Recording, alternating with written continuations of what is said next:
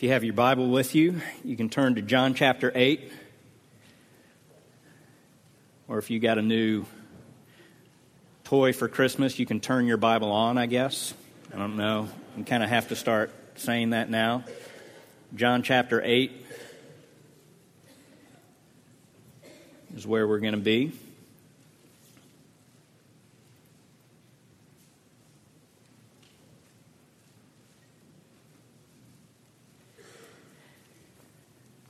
Probably a familiar passage for, uh, for most of us. Whoops, I'm sorry. Whew, I dodged a bullet. Kids, kindergarten through third grade, you are dismissed to children's church. Kids Pray Zone. If you're a visitor here and you have a kindergartner all the way up through a third grader, they can head towards the back. We've got uh, some adults back there who are going to take them down just one floor to the children's wing. You can pick them up there after the service is over.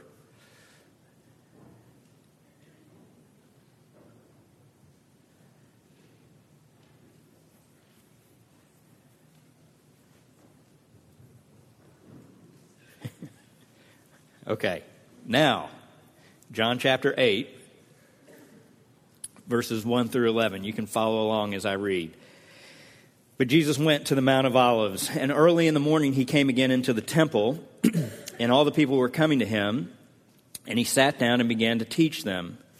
And the scribes and the Pharisees brought a woman caught in adultery, and having set her in the midst, they said to him, Teacher, this woman has been caught in adultery in the very act. Now in the law of Moses, now in the law Moses commanded us to stone such women. What then do you say? And they were saying this, testing him, in order that they might have grounds for accusing him. But Jesus stooped down and with his finger wrote on the ground.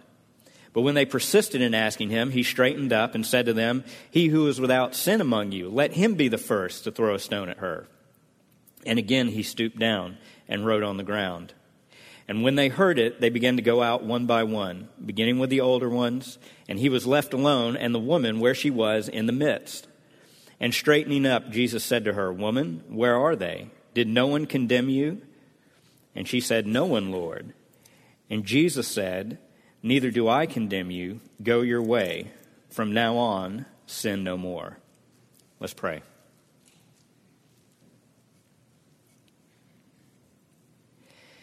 If you, Lord, should mark our iniquities, who could stand? But there's forgiveness with you that you may be feared. Help us to hope in the Lord, for with the Lord is loving kindness, and with him is abundant redemption. He redeems us from all our iniquities. Father, we ask that you would take that truth from your word and that you would plant it deep within our hearts.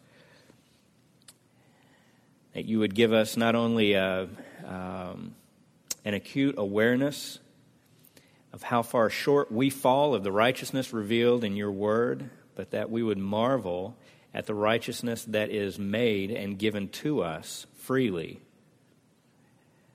so that we can rejoice in doing what is right. Help us to see that your glory is most clearly displayed in this transaction, in this giving of righteousness to unrighteous people by the gift and the sacrifice of your Son. We ask, Father, that your Holy Spirit would open eyes, would uh, give understanding to our minds, and would cause us to love the truth that we see in your word. May all that we do and say be pleasing and honoring to you and accurate with your text. And it's in the name of Jesus we pray. Amen. So, John 8, 1 through 11, condemnation and pardon meet.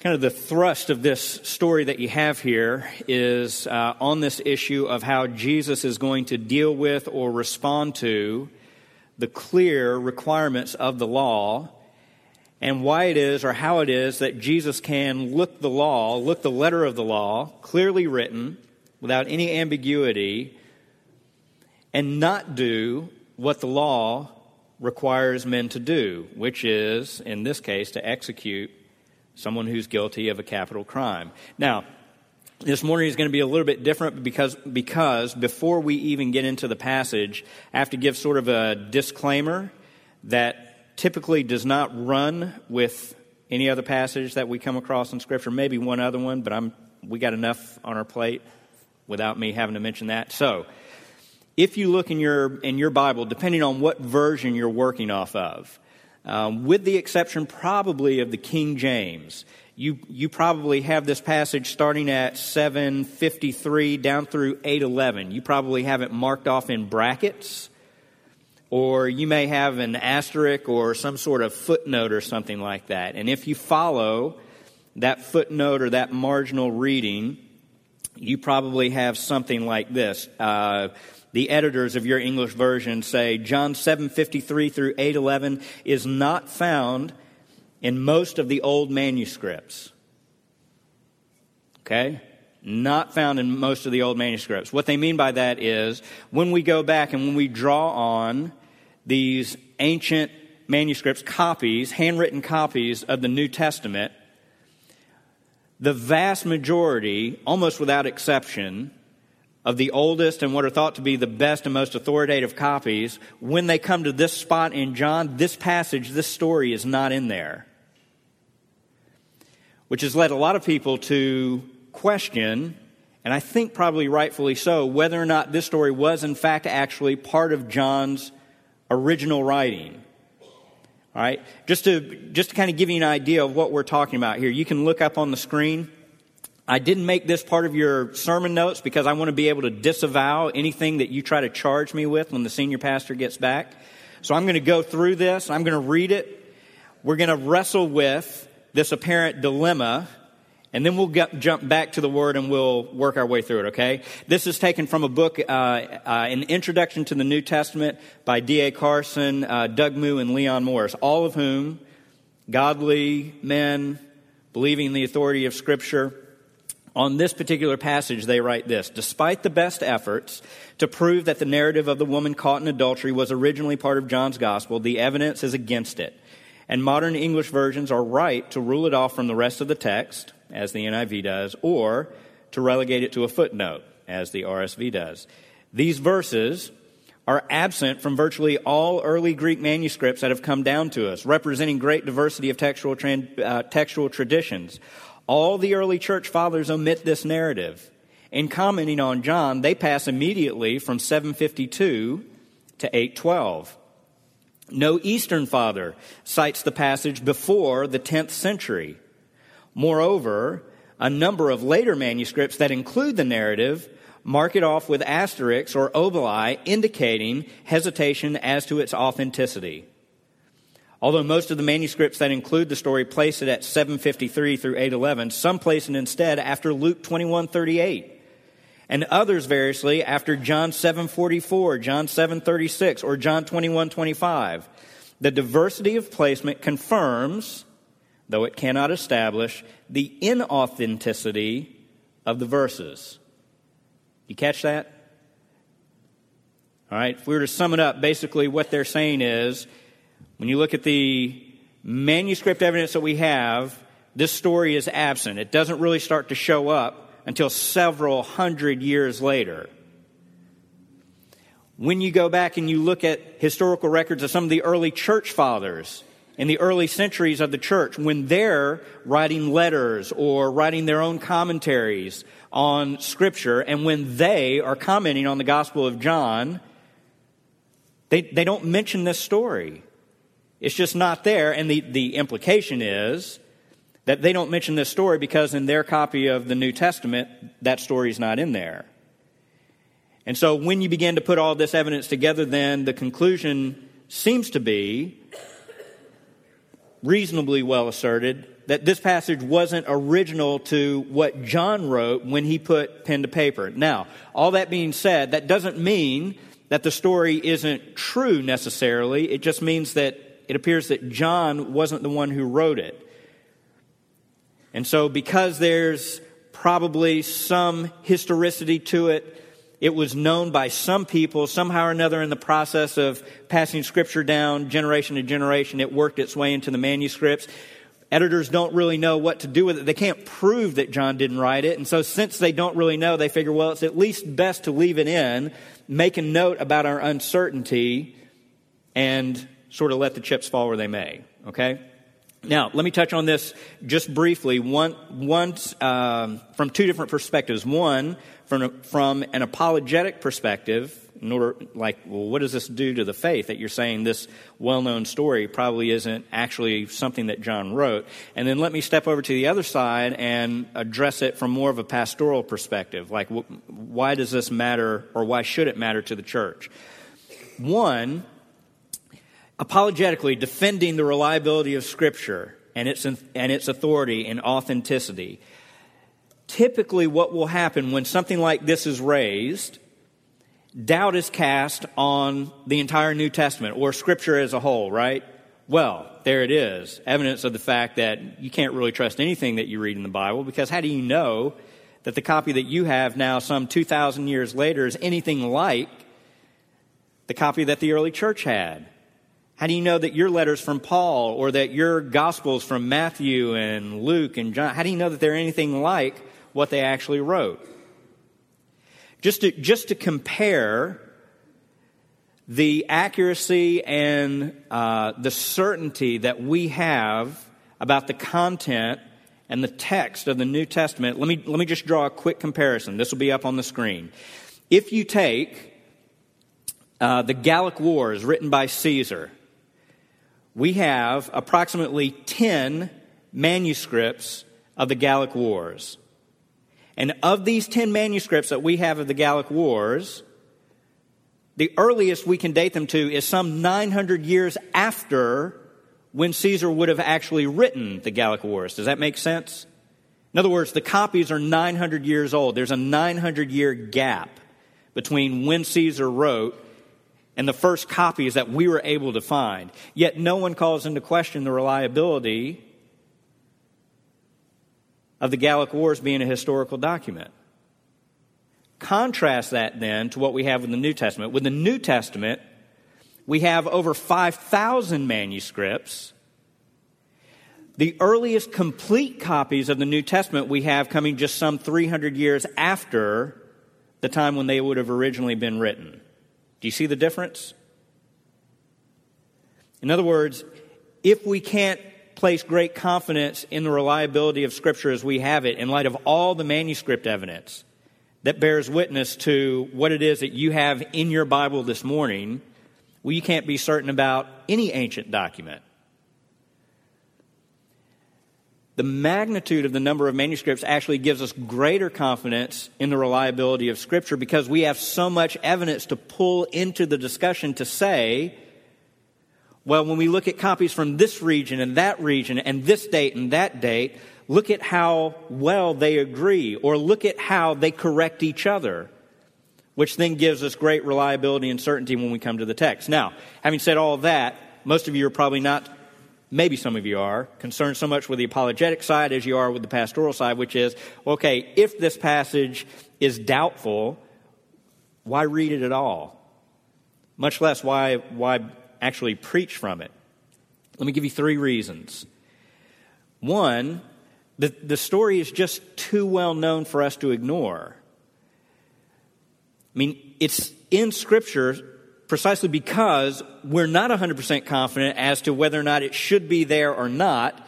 Therefore, we have to do something with it. And it's well known not just simply from a Christian perspective, but this starts to seep through even into the non Christian conversation as well, right?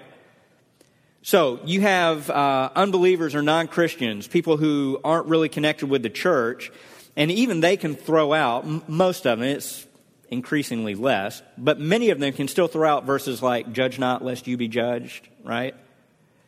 Or John 3.16, or, you know, taken from Jesus' statement here, you know, hey, let he who's without sin throw the first stone. People in glass houses shouldn't throw rocks. That, that kind of a thing, right?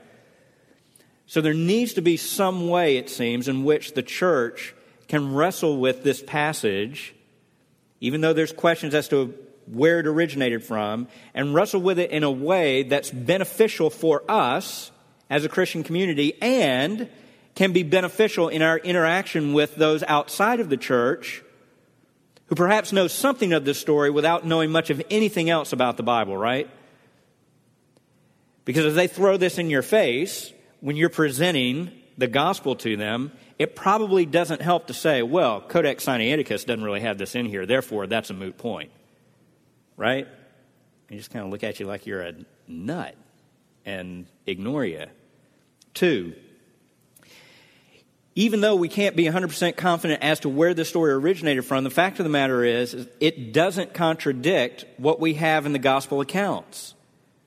In other words, the story as it plays out holds true to the character of Christ. It holds true to the sayings and the teaching of Christ. So we don't have to worry about pitting this story or this episode against what's said in other passages of the gospel. Third, and this I think, at least for me, is one of the more one of the more beneficial or profitable reasons. Third, the reason that it's good to look at a passage like this is because when you take this storyline and when you tie it in with surrounding scripture, I think it does become very edifying because it has a way, when read well and read in the light of broader scripture, it has a way of magnifying the person and the work of Jesus Christ in a way that should cause us to rejoice and to celebrate. So, having said all that, you can now tune back in, all right? Let's walk through a brief outline and then we'll take it point by point. Three main points that I'm going to try to tackle here for this passage. Number one, as you read through this story, this encounter with the adulterous woman, the first point is that the leaders are right on their reading of the law. The leaders are right on their reading of the law. Point number two Jesus has the right to pronounce a ruling on the law. Reading the law and ruling on the merits of a case or ruling on law are two totally different things, right? You can read federal law and federal statutes all day long. You and I have absolutely no authority to render a judgment according to that law in a courtroom. So the leaders are right in their reading of the law. Jesus has the right, owns the right, claims the right to pronounce a ruling on the law. And then, third, Jesus makes us right according to the righteousness of that same law. So let's start with the first point the religious leaders, the scribes and the Pharisees, being right on their reading of the law. We don't really need to belabor this too much. We can go to uh, this passage that you see up on the screen, Leviticus 20:10, and read very plainly what Scripture says. If there's a man who commits adultery with another man's wife, one who commits adultery with his friend's wife, the adulterer and the adulteress shall surely be put to death. And then as you go through Leviticus, and in fact, when you tie it in with other passages in Deuteronomy, you find that there are more statements about adultery and how it's to be treated and the punishment to be meted out. But consistent with all this, regardless of what the nature of the relationship of the man is to the woman or the woman to the man, what's consistent in all of this is that adultery under the Mosaic law was a capital offense. If you were guilty of adultery, the law said you were to be executed. So, when the scribes and the Pharisees come and they say to Jesus, We caught this woman in the very act of adultery, Jesus can't dodge the issue by saying, Well, that's hearsay, because she was caught in the act. There's not an obscure clause in the Mosaic law that Jesus can refer back to and say, Yes, it says this, but on subsection A, paragraph 2, it says this. And then let the woman go. It's a pretty open and shut case. Now, before we go to how Jesus handles this and how we're to think about how Jesus handles this, let's at least acknowledge up front that even though the scribes and the Pharisees are right on their reading of the law, adultery under the law deserves death even though their reading is right, their spirit clearly is not right. Right? The first indication of this is clearly spelled out in the story because the narrator tells us in verse 6 that they bring this woman and this dilemma, dilemma, this situation, this case to Jesus, not because they have a burning desire to see the righteousness of God demonstrated in their midst, but because what they want first and foremost is an opportunity to trip Jesus up. They're bringing this woman under the law to Jesus so that in confronting Jesus with the law, the law can be used as a club, not merely on this woman, but on Jesus himself. So we know that there's no real heartfelt desire to see the law in all its righteousness carried out and executed faithfully. There's another part of this also. The narrator doesn't necessarily draw attention to this, but it should kind of stick out like a sore thumb. When you read from Leviticus 2010, and you compare what the law says about those guilty of adultery and the situation that you have here in John 8, do you notice anything that's missing? Yeah. The law calls for both guilty parties to be executed. Where's the man? You see? We caught this woman in the very act of adultery. She needs to be executed. What do you say? It takes two to tango, right? Where, where's the other person?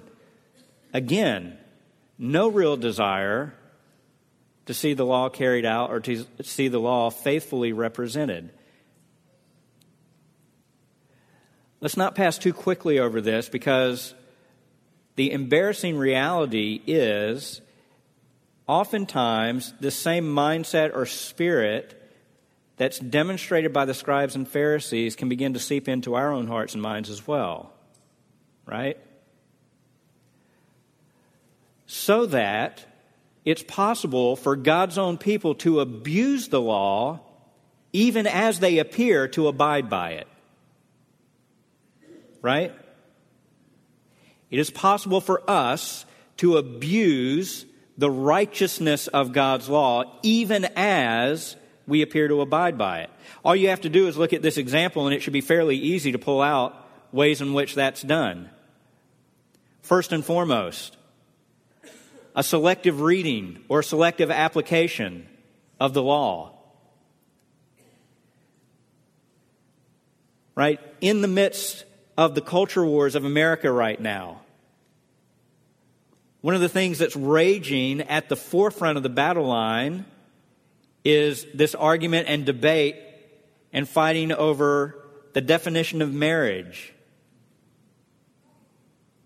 homosexual rights, all this kind of stuff. And if you're not careful, the church can put itself in a position in which, even as they shout out and proclaim the righteousness of God as revealed in Scripture concerning homosexuality, they can do that in such a way that it becomes so selective and so narrow in its focus that we turn a blind eye to what the rest of Scripture says about the righteous living that God's people are called to in all other walks of life. Right? Very easy for me to level charges and accusations and to condemn people who would be violating God's revealed will, say on homosexuality, while I ignore my own violations of God's revealed will when it comes to heterosexuality, right? Or I look around at pop culture and I see how all these stars, athletes, musicians, media people, right? They, they more or less are self created idols in society, right? They have these people who flock after them, follow them, hang on their every words as if they have something valuable to say. And we look at that and we just ridicule popular culture. Yet, we have our own forms of idolatry that we kind of nestle safely within the four walls of the church as well, right? Parents can make idols out of children. Grandparents can make idols out of grandchildren. A spouse can make an idol out of their partner. we can look around and we can see the clear signs of sensuality pervading through our culture, but we don't consider that things like gluttony is also a form of sensuality, right? When your senses, taste, become so dominant that you just give over your actions, your schedule, right? You live to eat. Sensuality. And idolatry, too. You begin to worship food. Second, the other way that it's possible for us to abuse the law, even as we appear to abide by it, is when we use it in the wrong way. Part of that we've already touched on, but by that I mean this. When the, when the scribes and the Pharisees come to Jesus, they come to Jesus with the law. They're not coming to him, they're coming at him. Right? Big difference. If in your use or in your reading of the law, as you see the holy and righteous requirements that God has spelled out in His law, if at the end of the day your handling of the law is not used as a guide rail or as a path that leads to the feet of Christ, you're not using the law properly. Paul says the law was given so that all men would be shut up under sin. They would have nothing to say, no defense to offer for themselves. They could not point to their own works of righteousness and claim right standing before God. But he also says the law has become our tutor to lead us to Christ. The best way that Christians use the righteousness of God as it's revealed in the law, as it's revealed in the Old Testament, is to say, all that God reveals here about what He wants and what He desires, He's already provided in the person of His Son. Parents, when you're raising your children, you have to do more than just tell, teach them right from wrong. You have to. Because if all you do is teach them right from wrong, you're just creating a next gener- another generation of Pharisees. You have to teach them right from wrong and then show them how their inability to consistently do what is right should make them hungry for the perfect righteousness of Christ. You should use lessons about right and wrong as a springboard, as a platform to make Jesus look big. Not to teach morality. Coworkers, you've got to do the same thing as you witness to those people that labor beside you in the workplace. It's not enough for you to throw out a scripture or a verse every now and then and say, see, here's why it is that you're falling short. But in showing how we fall short, you need to show what, what makes up the gap. How Christ comes in and reconciles us to the standard that we could never meet. And one of the best ways that you can do this, which is obviously not what is done here in this story, is not merely using the law to point out the sins and the offenses of others, but using the law to point out your own sin and offense. Right? You notice when Jesus says, let the one who's without sin throw the first stone? The minute that the focus is turned not just from the selective application of righteousness to this woman, but to how God's righteousness applies to all of them, everyone just kind of falls away. Be careful how you use God's word.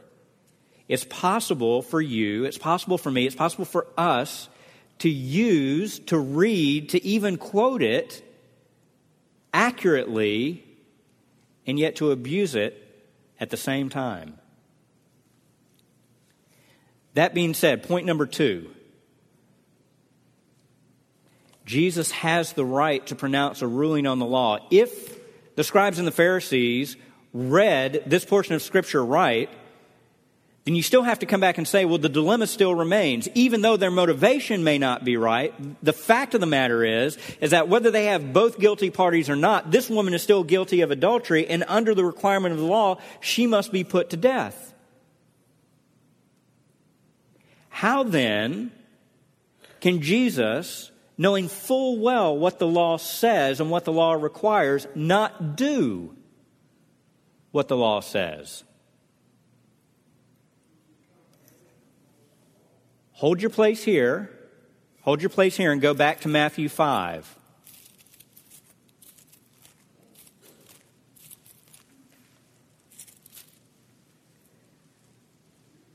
Just to kind of ratchet up the tension a little bit. Matthew 5 17. Listen to what Jesus himself says. Jesus says in Matthew 5 17, Do not think that I came to abolish the law or the prophets. I did not come to abolish, but to fulfill.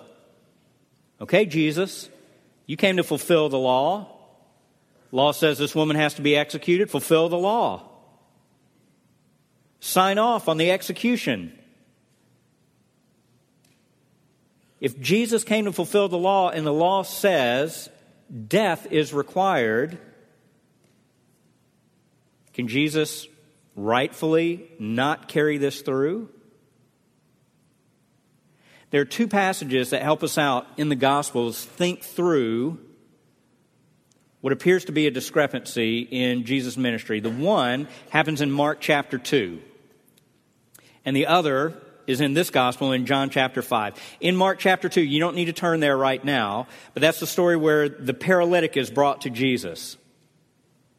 And Jesus sees his faith and says, your, uh, your faith is made well, your sins are forgiven. And the, the religious leaders who are standing around said, Who can say such a thing? This man blasphemes. Only God can forgive sin. In other words, only God can pardon. Jesus then says, knowing what they're reasoning, Jesus says, which is easier to say? Is it easier to say, your sins are forgiven, or to say to this paralytic, take up your pallet and walk? And then Jesus says, in order to show you that the Son of Man has authority on earth to forgive sins, I say to you, take up your pallet and walk. Couple that with the passage in John. Do turn to this one, John chapter 5, verse 22. It's just a couple pages over.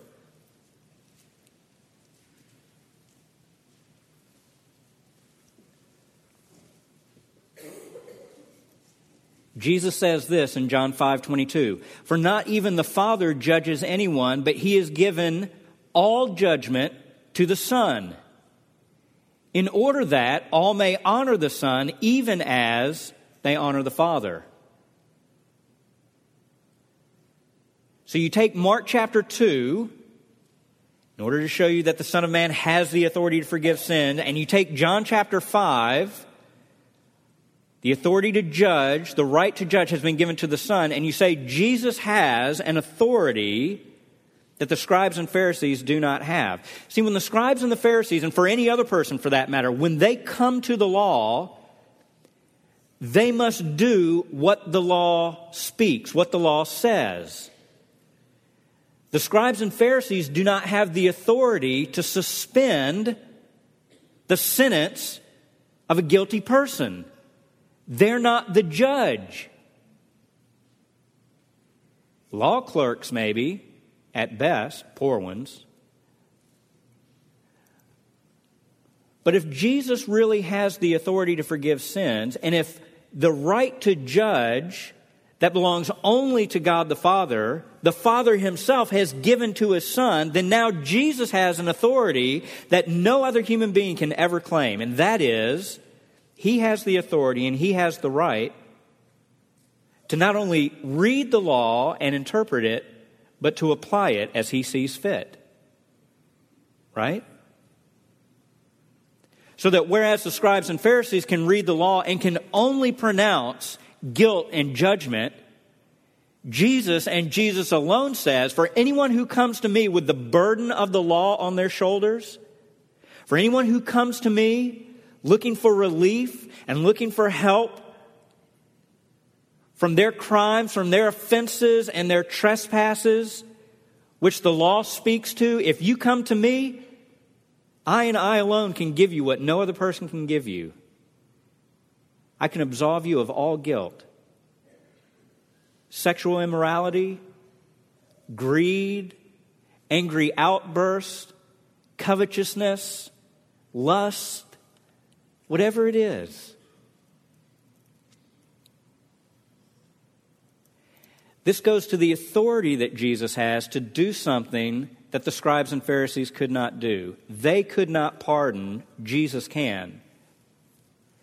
Still, however, we have to go one level deeper and say, okay, but if Jesus has the authority to pardon, if he has the right to say, even though you're guilty, I forgive you and I don't punish you, don't you still have this uneasy, unsettled feeling that somehow along the way, even though it's nice that Jesus does that, that somehow or another he's playing fast and loose with the law, right?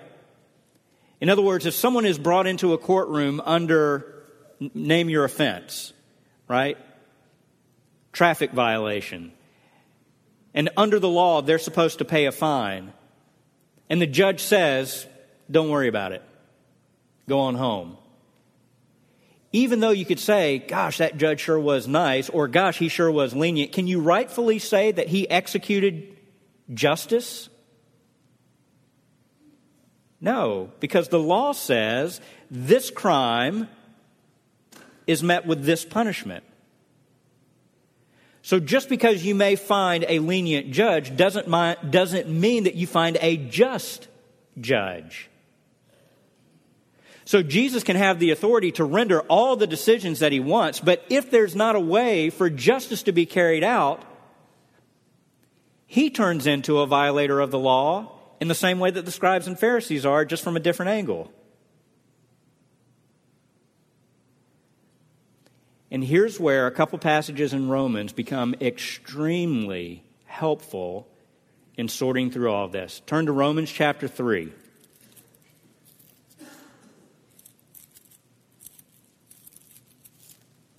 We'll start at verse 23.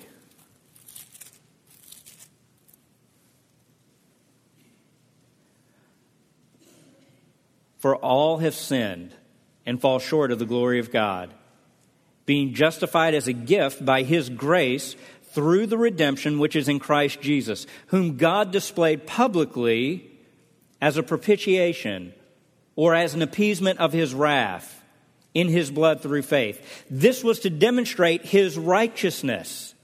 Because in the forbearance of God, he passed over the sins previously committed for the demonstration, I say, of his righteousness at the present time, that he might be just and the justifier of the one who has faith in Jesus. Take note of that statement that in the forbearance of God, he passed over the sins previously committed. See, here's the way that all of this comes together and, and fits beautifully with the person and work of Christ. It's not enough for Jesus to have the authority to pronounce pardon. Jesus also has to have the ability to provide atonement that's still lacking. So, in light of what Paul says, that all through human history, up to the time of Christ's crucifixion, all the sins that have been committed, committed by the human race,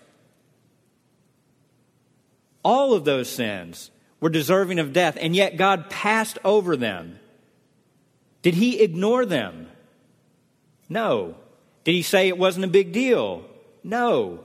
He passed over them knowing that even though he did not judge the sin at that very moment, there was coming a time in which that sin would be judged.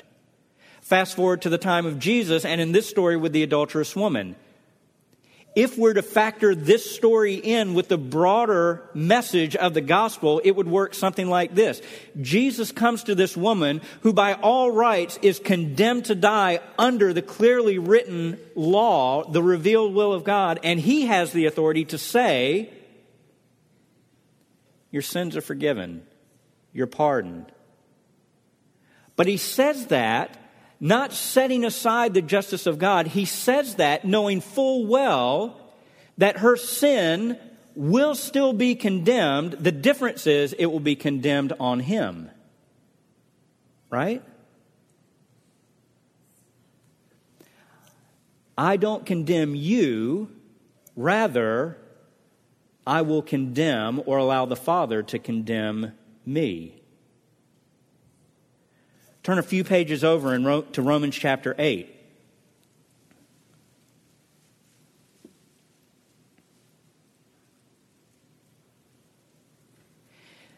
Romans 8, verse 1. There is therefore now no condemnation for those who are in Christ Jesus. Why? Because God said, ah, don't worry about it. We'll just wipe the slate clean. No. For, here's why there's no condemnation. For the law of the Spirit of life in Christ Jesus has set you free from the law of sin and of death. For what the law could not do, weak as it was through the flesh, God did. How? By sending his Son in the likeness of sinful flesh, and as an offering for sin, he condemned sin in the flesh. Do you see that? That transaction? There is no condemnation for those who are in Christ Jesus for anything. Why? Because forgiveness has been declared, not because God just said, well, don't worry about it, but because the condemnation that should have fallen on the adulterous woman, on greedy Christians, on selfish Christians, on adulterous Christians even, whatever the person you're talking about, that condemnation has been taken and placed on Christ so that even the physical execution of God's judgment is fully satisfied at the cross.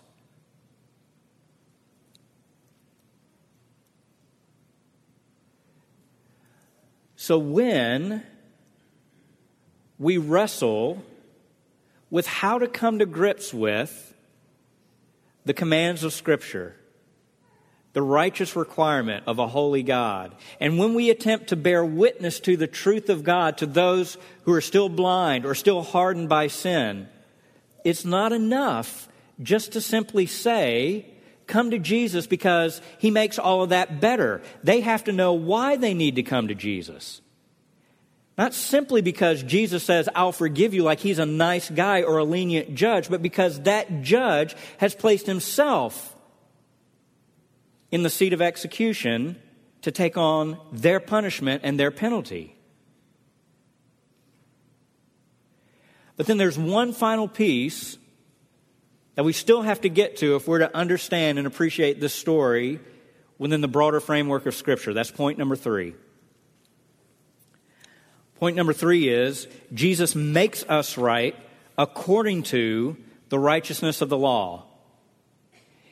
If you're still in Romans 8, pick back up at Romans 8 3, and let's read verses 3 and 4. For what the law could not do, weak as it was through the flesh, God did, sending his own Son in the likeness of sinful flesh, and as an offering for sin, he condemned sin in the flesh in order that the requirement of the law might be fulfilled in us who do not walk according to the flesh, but according to the Spirit. Turn back to John chapter 8.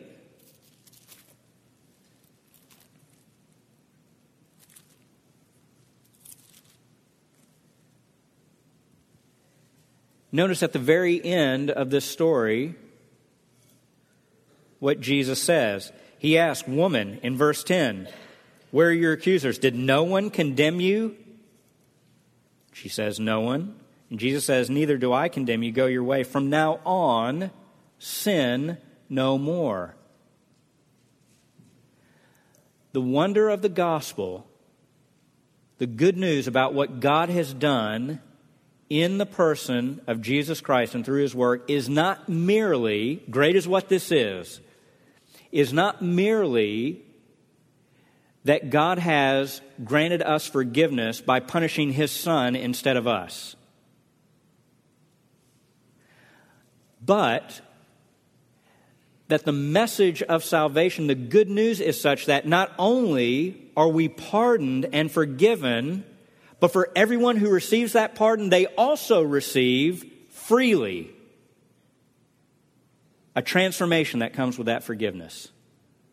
Which is why Jesus says to the woman, I don't condemn you, go your way, go and sin no more. And why Paul says, all that was done through Christ in order that the condemnation that should have been on us was placed on him, that was done in order that the righteous requirement of the law might be fulfilled in us. In us.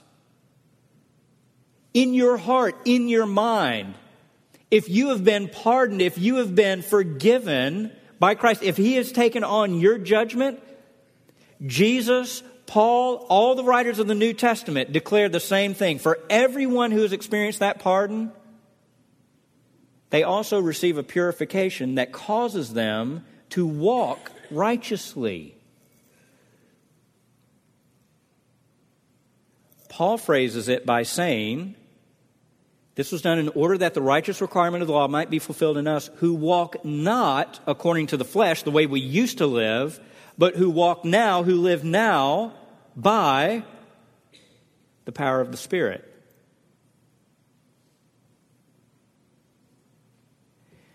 The very best way that we can take this narrative and can think and reflect on it is to think about what this story has to say or reveals about the person and work of Jesus Christ. All these things that are written bear witness and testify to him.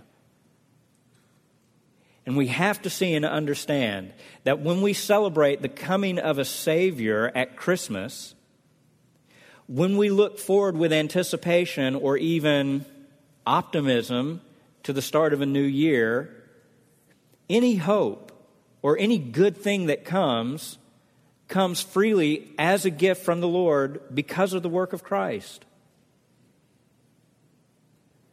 And that work is so full and complete that if all we do is lay claim to his pardon and his forgiveness without also laying claim to a newness of life, we're diluting the power of the gospel. We're diluting salvation. And if, in our witness to those outside of the church, if all that we can present them with is a list of do's and don'ts, or all we can present them with is holy commands, without showing them that because they will inevitably fall short of these commands, they have to find someone who can do it for them, and that person is Jesus. Even if we stop there and say he does what you can't do and therefore forgives and pardons you, even if we stop there, we give them a watered down gospel because the gospel not only pardons according to the power and the work of Jesus Christ, it also transforms. Christians of all people should be the most gracious, humble people on the planet. Because while they recognize the difference between sin and righteousness, they also know the source of righteousness, how it's to be found, and how it's to be applied. And I just want to encourage you this morning as you go out from here, as you go into the new year, as you interact with family members, some of whom may not be Christians themselves or coworkers, think along these lines. Think of, the, of a full, bold gospel that not only calls people to repentance from their sin, that not only offers pardon from their sin, but offers them the power to break free from that sin that for so long has held them down as slaves. Because it's when you find that pardon and the power that comes with Jesus Christ that you really, truly become most grateful and most thankful. And that's when the church's witness is at its best and when our worship is at its best. Let's pray.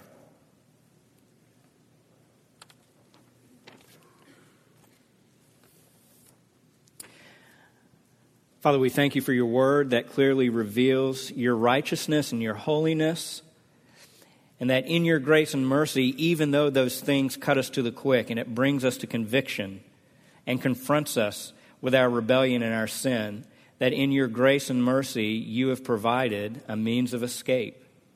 You have provided your Son as the way, the truth, and the life, the only way by which we can come and be reconciled to you and instead of finding judgment, find pardon.